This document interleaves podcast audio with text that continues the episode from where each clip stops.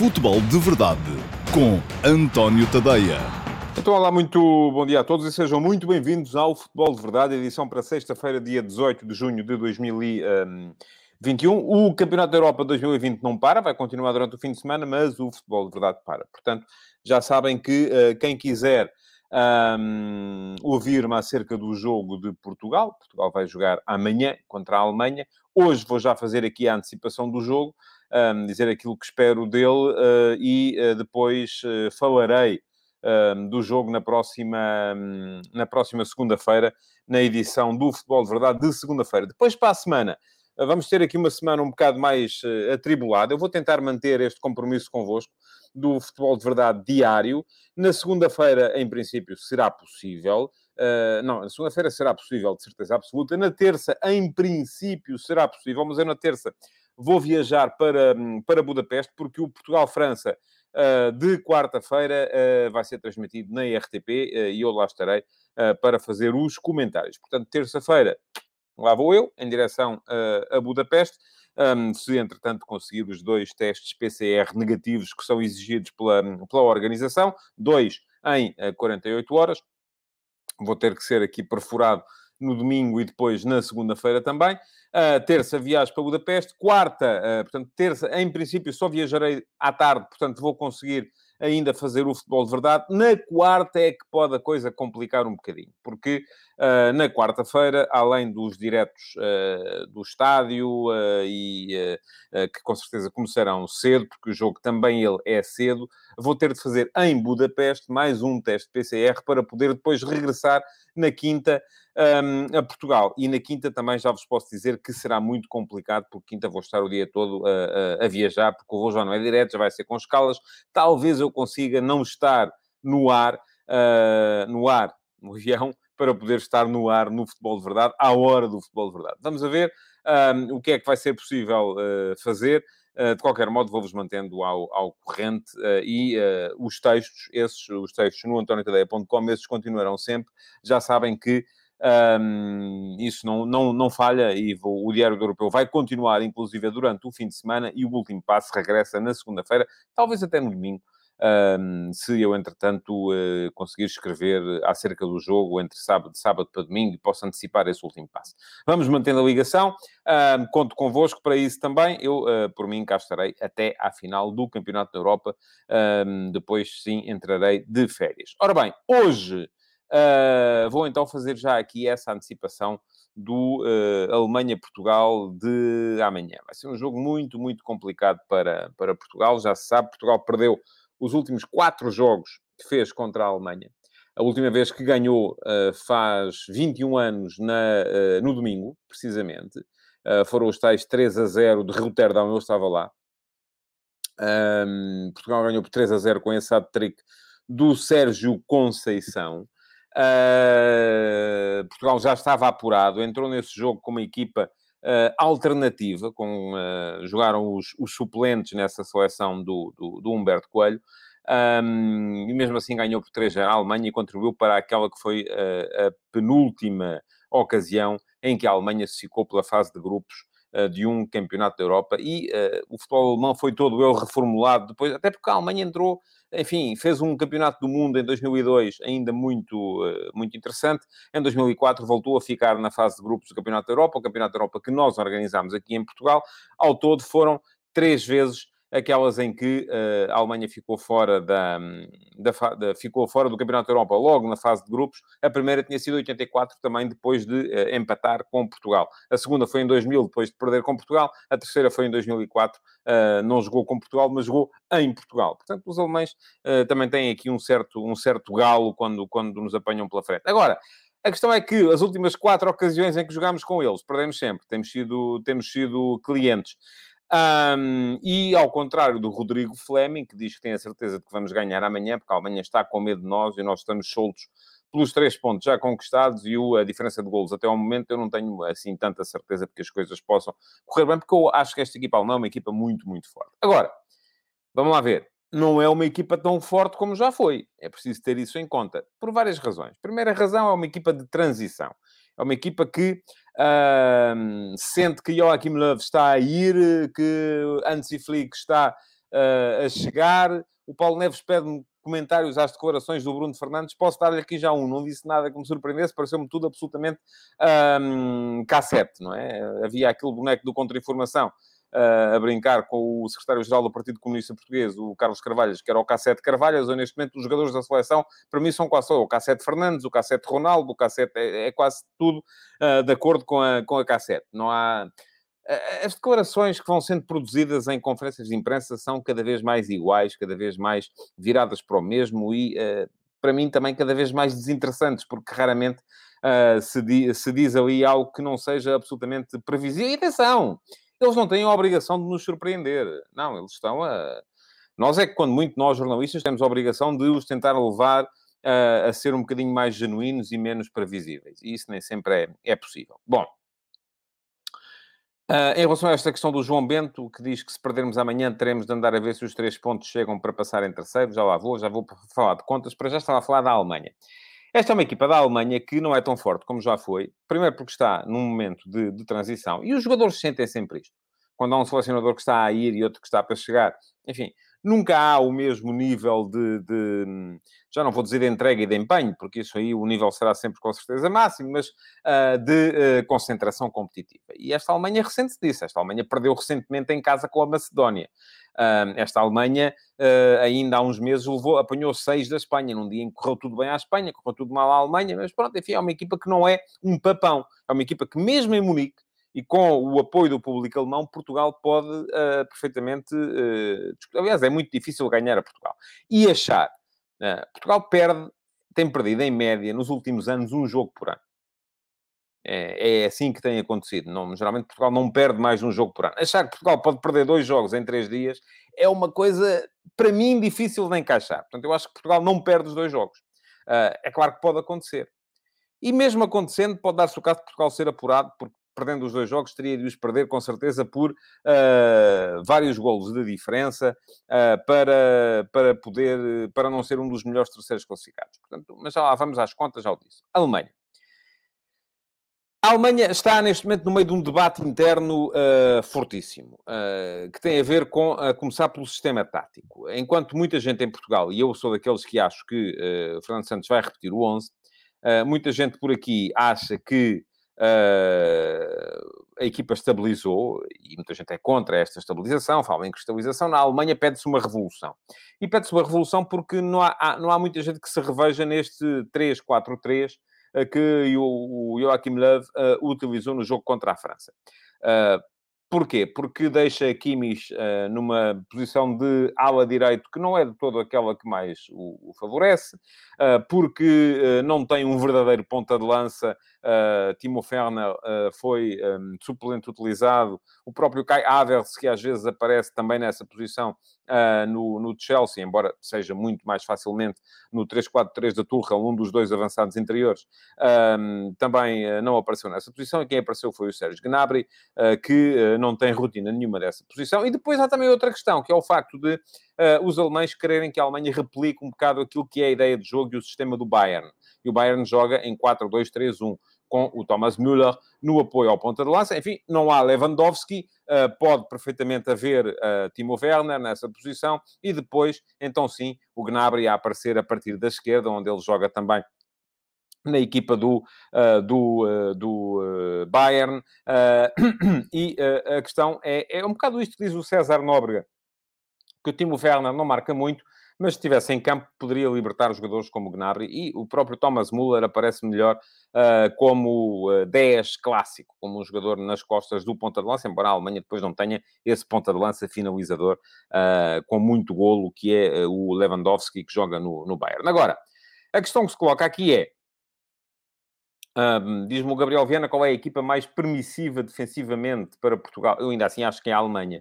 A Alemanha é uma equipa que defende pior do que a França. Eu acho que a França é a melhor equipa da Europa neste momento. Portanto, em relação a isto, uh, não há muito mais a dizer. A Alemanha é uma equipa muito forte nos momentos de transição, sobretudo transição ofensiva. Transição defensiva não tanto, mas transição ofensiva uma equipa fortíssima, com exploração dos três corredores. Chega muito rapidamente às zonas de definição e, portanto, vai pedir, vai exigir de Portugal algum recato nos posicionamentos. Vai ser um jogo muito diferente do jogo contra, contra a Hungria. Primeiro porque a Alemanha não vai ficar acantonada como ficou a Hungria. Uh, Portanto, deixa de se colocar aquela questão de que eu tenho vindo a falar aqui de forma sucessiva, eh, que é a necessidade de Portugal jogar dentro do bloco da Alemanha. Vai ser possível jogar dentro do bloco da Alemanha, porque a Alemanha não vai meter o bloco em 30 metros eh, como meteu a, a Hungria. portanto, aquilo que me parece é que com a Alemanha em 3-4-3, Portugal pode perfeitamente encaixar mantendo o sistema, eu acho que o Fernando Santos vai manter o sistema, este 4-2-3-1, com uma nuance, se eu acho que no jogo com a Hungria era muito importante os dois médios aparecerem alternadamente em, em situação uh, perto do Bruno Fernandes, neste jogo já acho que uh, isso não será tão necessário, porque vai haver mais espaço, vai haver mais espaço para os alas poderem vir para dentro. Agora, é importante que a equipa perceba que é por dentro que se liga, que se liga ao jogo. Uh, que, uh, apesar da Alemanha dar provavelmente espaço nas costas dos alas, se mantiver o 3-4-3, uh, as costas dos dois alas vão ser naturalmente um ponto que pode vir a ser explorado não só pelos nossos laterais, como também pelos nossos extremos, pelo Diogo Jota, pelo próprio Cristiano, que pode fugir muitas vezes para ali, pelo Bernardo Silva, ou, quem sabe, pelo, pelo Renato Sanches. Um, aquilo que vai acontecer é que Portugal vai ter de ser capaz de manter o equilíbrio. Portanto, já estão a ver o que é que eu acho relativamente ao 11 de Portugal. Eu acredito que Fernando Santos vai manter o 11. E, hum, enfim, já vi muitas teorias que devia entrar o Renato Sanches para sair o William. Digo-vos já que isso não vai acontecer. Que devia entrar o Rafa para sair o Bernardo Silva. Enfim, dou algumas hipóteses de que isso aconteça. Porque Rafa esteve, de facto, uh, muito ligado aos golos de Portugal no jogo contra a uh, contra a Hungria, embora, uh, do meu ponto de vista, já disse aqui também, não tenha sido por ele que Portugal mudou o jogo. Um, e, além disso, uh, a, a, única alteração em que eu mais acredito, embora, se me perguntarem neste momento, eu diria que 80% Fernando Santos vai manter o 11. 15% admite que possa sair Bernardo Silva para entrar Renato Sanches naquela posição. Foi a posição em que ele jogou no jogo contra a Espanha, se bem se lembram. Um, não havia Bernardo Silva nesse jogo, portanto, 15% para essa ideia, 5% para a ideia de troca do, uh, do uh, Bernardo Silva por um extremo clássico, como é o Rafa, como pode ser o Gonçalo Guedes, como pode, uh, como pode ser qualquer outro jogador mais habituado a jogar nessa, nessa posição. Mas acredito, acredito muito que possa o Fernando Santos manter o 11. Agora, Coloca-se aqui outra questão. Diz o Márcio Rodrigues temos que ter a bola e devemos de ter. Se calhar não... É assim, não vamos ter tanta como tivemos contra a Hungria. Isso é evidente. O Tiago Reis pergunta-me pelo André Silva, segundo melhor marcador do campeonato alemão. Eu já o disse aqui no início do campeonato. Uh, uh, para mim, o André Silva era titular desta equipa. Não tem sido essa a ideia do Fernando Santos. E isto que o Bruno Miguel Gonçalves está a dizer, uh, que acha que o único que deve sair é o Jota, eu acredito que não vai acontecer. Porque a ideia, se Contra a Hungria, eu achava que isso faria ainda mais sentido. Neste jogo, eu acho que faz menos. Porque, eh, pronto, aí está. O Daniel Rocha já tem uma, uma opinião precisamente contrária. Que diz que contra amanhã já fará sentido jogar com dois trincos. A Alemanha vai procurar assumir o jogo. Se quisermos ter hipótese, a chave está no contra-ataque. Um bom jogo para jogadores como Ronaldo e Jota. Eu já o disse aqui ontem. Não coloco a questão tanto em termos de dois trincos. Eh, os jogadores são aquilo que nós quisermos. Uh, agora, enfim, há jogadores que por muito que nós queiramos, não podem ser aquilo que nós possamos vir a querer deles, não é? E, e, e uh, eu acho que os dois médios mais posicionais fazem mais sentido agora do que fizeram contra a Hungria, de facto.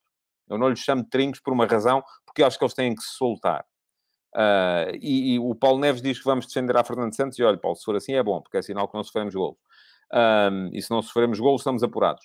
Uh, e, e, agora, aquilo que me parece a mim, eu para mim, na minha ideia de jogo, que não é a do, a do Fernando Santos, e que exigiria muito trabalhinho, e eu vou já dizer, não sou treinador, não sei trabalhar isso, uh, e o Fernando Santos terá achado, que é treinador, terá achado que não tinha tempo uh, para trabalhar isso nesta, nesta fase. Uh, na minha ideia de jogo, Portugal jogaria não neste 4-2-3-1, mas num 4-4-2 híbrido com o André Silva e o Cristiano na frente. Agora, essa é a minha ideia a ideia do Fernando Santos não tem sido essa, não vai ser agora de repente, ele não vai acordar naquele dia assim, bom, vamos lá embora, hoje vai ser assim, não vai acontecer, isso não acontece, isso não existe. Diz o Xavier Godinho, para Rafa jogar tem de mostrar compromisso defensivo, como nas suas melhores fases no Benfica, e nesse aspecto ele é muito inconsistente. Eu, enfim, até acredito que ele possa mostrar. A questão é que a, a, definição do Rafa a mim não, não me convenceu no jogo contra, contra a Hungria. Apesar de ele ter estado ligado aos golos. Uh, enfim, o, o, primeiro gol é um gol em que ele tenta meter a bola para trás, a bola bate num defesa e vai parar ao sítio onde tinha que ir parar. Uh, uh, no, no, no, terceiro gol, sim, esteve muito bem em termos de definição. E o segundo gol, enfim, foi agarrado e acabou por cair desamparado. se fosse o Jorge Jesus, diria ao quê para levar-te com um pau, não é? É aquelas coisas que o Jorge Jesus diz e que às vezes também se viram contra os jogadores dele.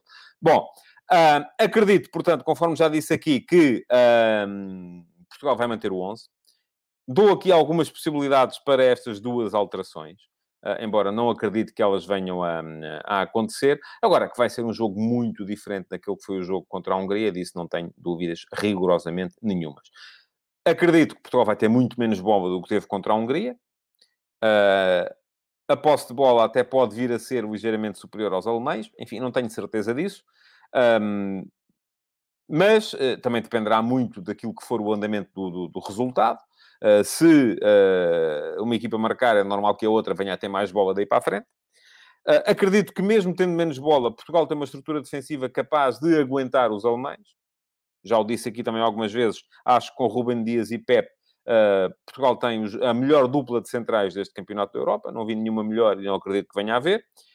É preciso ter cuidado o Rubem Dias com a questão dos cartões amarelos, porque já viu um no primeiro jogo perfeitamente escusado e até com, com um árbitro um bocadinho mais uh, ranzinza podia ter visto um segundo, que isso aí sim seria um, seria um problema.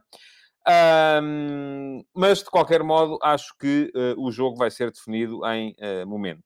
E aí os nossos jogadores vão ter que ser um bocadinho mais seguros do que for na definição ofensiva do que foram no jogo contra a Hungria. O Luís Peixoto diz que o Palhinha seria importantíssimo. Todos os, eu já disse aqui também. Portugal tem 26 jogadores na, no Campeonato da Europa, eles são todos bons.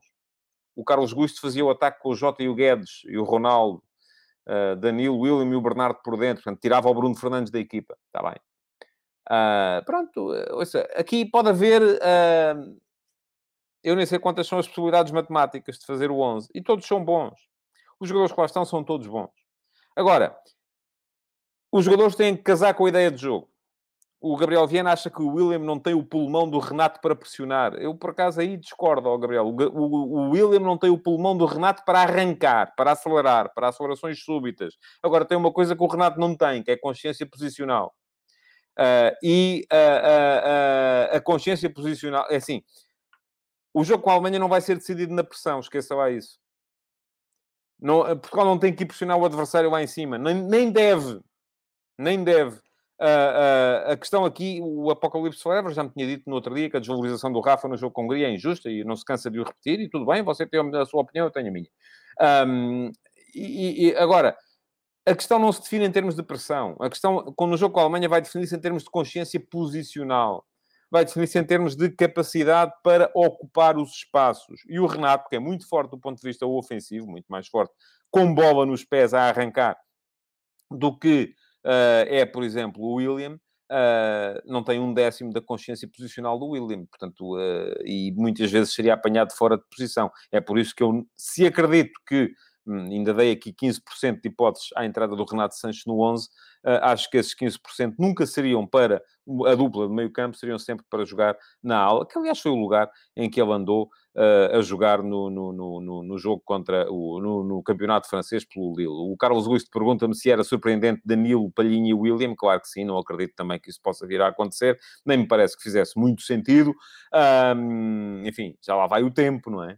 Eu ainda ontem falei aqui daquele 11 uh, que Portugal utilizou nesse célebre 1 a 0 em Estugarda, com dois defesas laterais à direita, João Pinto e António Veloso, dois defesas laterais à esquerda, Inácio e Mário Jorge, três centrais, José António, Frederico e Venâncio, e depois um médio mais defensivo, um médio mais a soltar-se, o Carlos Manuel, uh, que em termos de, de, de, de, características, se calhar era parecido com o Renato, com melhor remate, uh, e um avançado, o Fernando Gomes, uh, que tem pouco a ver com o Cristiano Ronaldo. Bom, Há a questão dos jogadores que conhecem bem o, adversário, o Rafael Guerreiro e o André Silva, eu acho que é uma questão que já não se coloca tanto hoje em dia, porque hoje em dia todos os jogadores conhecem bem todos os adversários. Aliás, uma das coisas que o uh, Bruno Fernandes disse ontem na conferência de imprensa foi que não é preciso estar a perguntar ao Rafael Guerreiro e ao André Silva pela equipa da Alemanha, porque todos eles sabem, não é? Todos eles veem o Bayern jogar N vezes, todos eles veem uh, o, o, os adversários jogar muitas vezes durante a época e, portanto, não me parece que seja muito por aí. Bom, agora, coloca-se aqui a questão das contas, não é? Um, eu já disse, Portugal perde em média um jogo por ano. Tem sido assim com o Fernando Santos desde 2014, que foi quando o Fernando Santos chegou à seleção. Já lá vão, vai fazer sete anos em uh, outubro. Custa-me a crer. o Josias Martins pede-me William 6, Renato e Bruno Fernandes. Não, esqueça, não vai acontecer. Não acredito na possibilidade do Renato jogar uh, como segundo médio nesta equipa, uh, em jogos complicados. Podia tê-lo feito no jogo contra a Hungria, aí sim faria sentido. Uh, no jogo contra a Alemanha acho difícil, porque o Renato, sendo. Qual é a maior força do Renato Sanches? É a capacidade de arrancar, a capacidade de sair da posição, a capacidade para criar problemas ao adversário em, em posse de bola. Ora, aí está se isso acontece e Portugal perde a bola, ele não está lá. Essa é a mesma razão pela qual eu me custa a crer que, mantendo o 4-2-3-1, Portugal possa entrar com o André Silva à ponta de lança e o Ronaldo na esquerda. Porquê? Porque o Ronaldo na esquerda vai estar sempre a aparecer no meio, o, o corredor esquerdo vai estar sempre liberto e vai ser um convite para que os alemães nos surpreendam por ali. Foi assim que apanhámos 4 a 0 da Alemanha no Mundial de 2014. Ronaldo a extremo esquerdo, o Almeida uh, a ponta de lança. Uh, porque o Ronaldo nunca estava lá em momento de transição defensiva. E foi assim que o 4-2-3-1 morreu na seleção portuguesa, até ser ressuscitado agora por Fernando Santos, mas com o Ronaldo a ponta de lança. Bom, Contas. Eu hoje de manhã fiz contas uh, no último passo. Quem quiser ler o texto, o texto está, uh, está lá na, na, no meu site, antoniotadeia.com. Uh, ah, as contas ainda não, obviamente, ainda não é possível fazê-las por inteiro. Ainda há três grupos que têm que jogar a segunda jornada, um, outros têm que jogar a, a, terceira jornada, todos eles, não é? Portanto, ainda nenhum grupo está na terceira jornada, mas de qualquer modo, atrevi-me no meu Instagram a colocar-vos a pergunta uh, de hoje em torno daquilo que é que vocês preveem para a classificação de Portugal. Uh, e dei-vos duas opções, porque eu não acredito na hipótese de Portugal, mesmo perdendo os dois jogos, e já vou explicar porquê, mesmo perdendo dois, os dois jogos, muito dificilmente Portugal fica fora dos oitavos de final. E lá está. Eu não acredito que Portugal perca os dois jogos. Já o disse aqui. Portugal perde geralmente um jogo por ano, não vai perder dois jogos em três dias. Não me parece que isso seja razoável. Podem dizer muita coisa desta seleção de Portugal, que não é brilhante, que não é muito forte ofensivamente. Agora, dizer que uh, não é que, que, que, não é que, que é fácil de ser derrotada, não. O Emanuel Medeiros pergunta-me se jogar com três centrais em 3-4-2-1 seria uma boa estratégia. Ó, oh, Emanuel, os sistemas têm que ser operacionalizados, têm que ser treinados, e isso não foi feito. Até pode ser uma excelente estratégia jogar em 4-4-2, em 4-3-3, em 3-5-2, em 3-4-3. Uh, ah, poder... Agora, isso tem que ser trabalhado. E a equipa deve ser trabalhada para jogar assim. Agora, de repente, num dia, isso, isso chama-se o treinador de fezada. Antigamente havia muitos assim chegavam ao dia do jogo e tinham uma fezada e a coisa ia completamente ao contrário daquilo que estava a ser trabalhado. Ultimamente já não acontece. Bom, estava a dizer, perguntei-vos no meu Instagram um, o que é que acham que vai acontecer se Portugal vai ser primeiro ou segundo no grupo, esta é uma das possibilidades, uh, e a outra é se vai ser apurado como terceiro. Até este momento, uh, 75%, ou seja, 3 em cada 4 de vocês, e temos 180 votos mais ou menos, acham que Portugal vai ser primeiro ou segundo no grupo. Uh, 25% acham que Portugal vai ser apurado como um dos melhores terceiros. Portanto, uh, ainda assim há confiança na nação. Podem dar um salto ao meu Instagram, António Ponte Tadeia, passar a seguir-me e votar todos os dias na pergunta do dia que uh, é sempre lá colocada, tendo em conta aquilo que é o, uh, o, meu, uh, o meu último passo. O correr é fixe, diz-me atenção que pode haver terceiro lugar com seis pontos. Pois pode. Agora, matematicamente, eu não posso garantir que uma equipa com 3 pontos e saldo nulo de golos, que era o que aconteceria a Portugal, se eventualmente perdesse por 1 a 0 com a Alemanha e por 2 a 0 com a França, ou por 2 a 0 com a Alemanha e 1 a 0 com a França, matematicamente, uh, eu não acredito que, uh, ou melhor, matematicamente eu não posso garantir que uma equipa nessas condições, imaginem Portugal, 3 pontos, 3 golos marcados, 3 golos sofridos, uh, não posso garantir que seja apurado. Mas pelas regras do bom senso, desde já vos digo que vai ser que isso chegaria perfeitamente. Dizia-me o Correio é fixe que pode haver terceiros classificados com 6 pontos. Pode, mas até pode haver três terceiros classificados com 6 pontos. Desde depois haja dois que tenham 3 pontos e um, saldo negativo de golos. E o que é que nós temos neste momento? Ora, neste momento nós temos uh, que no grupo A, uh, a Itália tem 6 pontos, Gales tem 4, a Suíça tem 1, Turquia tem 0. Itália e Gales, à partida, vão ser primeiro e segundo. A Suíça, se ganhar à Turquia, faz 4 pontos. E será terceiro classificado com 4 pontos, ou até pode eventualmente ser segundo, se anular a diferença de golos, e nesse caso seria Gales, terceiro classificado com 4 pontos. Se empatarem, Suíça e Turquia, o que é perfeitamente viável, até porque a Turquia, se ganhar, faz 3 pontos e ainda pode sonhar com o apuramento. Uh, portanto, se a Turquia ganhar, faz 3 pontos, à partida com saldo negativo de golos, porque neste momento está com menos 5. Se empatarem, a Suíça fica com 2 e a Turquia com 1. Um. Portanto, já estão a ver, aqui há uma possibilidade, ainda assim razoável, de o terceiro classificado ficar pior do que uh, Portugal, se Portugal perder os dois jogos que aí vêm, sofrendo 3 golos na, na soma dos dois. E não marcando nenhum. Grupo B. Bélgica tem 6 pontos, Rússia e Finlândia têm 3, Dinamarca tem 0. O que é que eu acho que vai acontecer aqui? Na última jornada, a Bélgica uh, vai jogar com a Finlândia. Normalmente ganha, mas pode até a Bélgica de repente tirar o pé, porque já está apurada, poupar os jogadores e, eventualmente, imaginemos que a Bélgica empata e faz 4 pontos, ou até perde, e nesse caso fica com 6 pontos e a Finlândia com 6 pontos também, os dois apurados. Isso transporta para o outro jogo, o Dinamarca-Rússia, todas as questões uh, da definição do terceiro lugar. E neste momento a Rússia tem 3 pontos, a Dinamarca tem 0. A Dinamarca, eu estou convencido que vai ganhar à Rússia. Joga em casa, ainda por cima. Uh, ganhando à Rússia, faz também 3 pontos. Uh, e lá está. Tanto a Dinamarca, que neste momento tem 0 pontos, uh, um golo marcado e 3 golos sofridos, a não ser que ganhasse a Rússia por 3 golos, ficaria em terceiro lugar, ou até em segundo, com 3 pontos e saldo negativo de golos. O mesmo já se pode dizer da Rússia também, eh, que está neste momento com saldo negativo de golos, e para ser terceiro teria que perder, portanto não vai melhorar, ou da Finlândia. Portanto, já estamos aqui com duas possibilidades muito fortes de equipas que vão acabar com três pontos e saldo negativos. Vamos então ao grupo C. A Holanda já está apurada, tem seis pontos, vai jogar com a Macedónia na última jornada. A Macedónia ainda tem uma esperançazita. Um, o, Paulo Neves diz que a Dinamarca já não se safa com score negativo. Atenção que a Dinamarca, ganhando à Rússia, tem boas possibilidades, inclusive, de ser segunda no grupo. Porque se a Dinamarca ganhar à Rússia, faz três pontos. E se no outro jogo a Bélgica ganhar à Finlândia, Rússia, Finlândia e Dinamarca acabam todas com três pontos e saldo negativo de golos. Uma vai ser segunda, outra vai ser terceira, outra vai ser quarta. Portanto, já estamos a ver, não é? Como é que as coisas estão. Uh, o Correio é Fixe está uh, convencido e eu fico feliz por isso. Até porque você é daqueles que está cá sempre e, portanto, merece todo o meu respeito e toda a minha consideração. Grupo C. O Ucrânia-Áustria vai, uh, em princípio, definir o segundo e o terceiro classificado deste grupo. Não acredito que a Macedónia ganhe a, a, Holanda, embora a Macedónia tenha, tenha recentemente ganhado a, a Alemanha, portanto, isso pode vir a acontecer.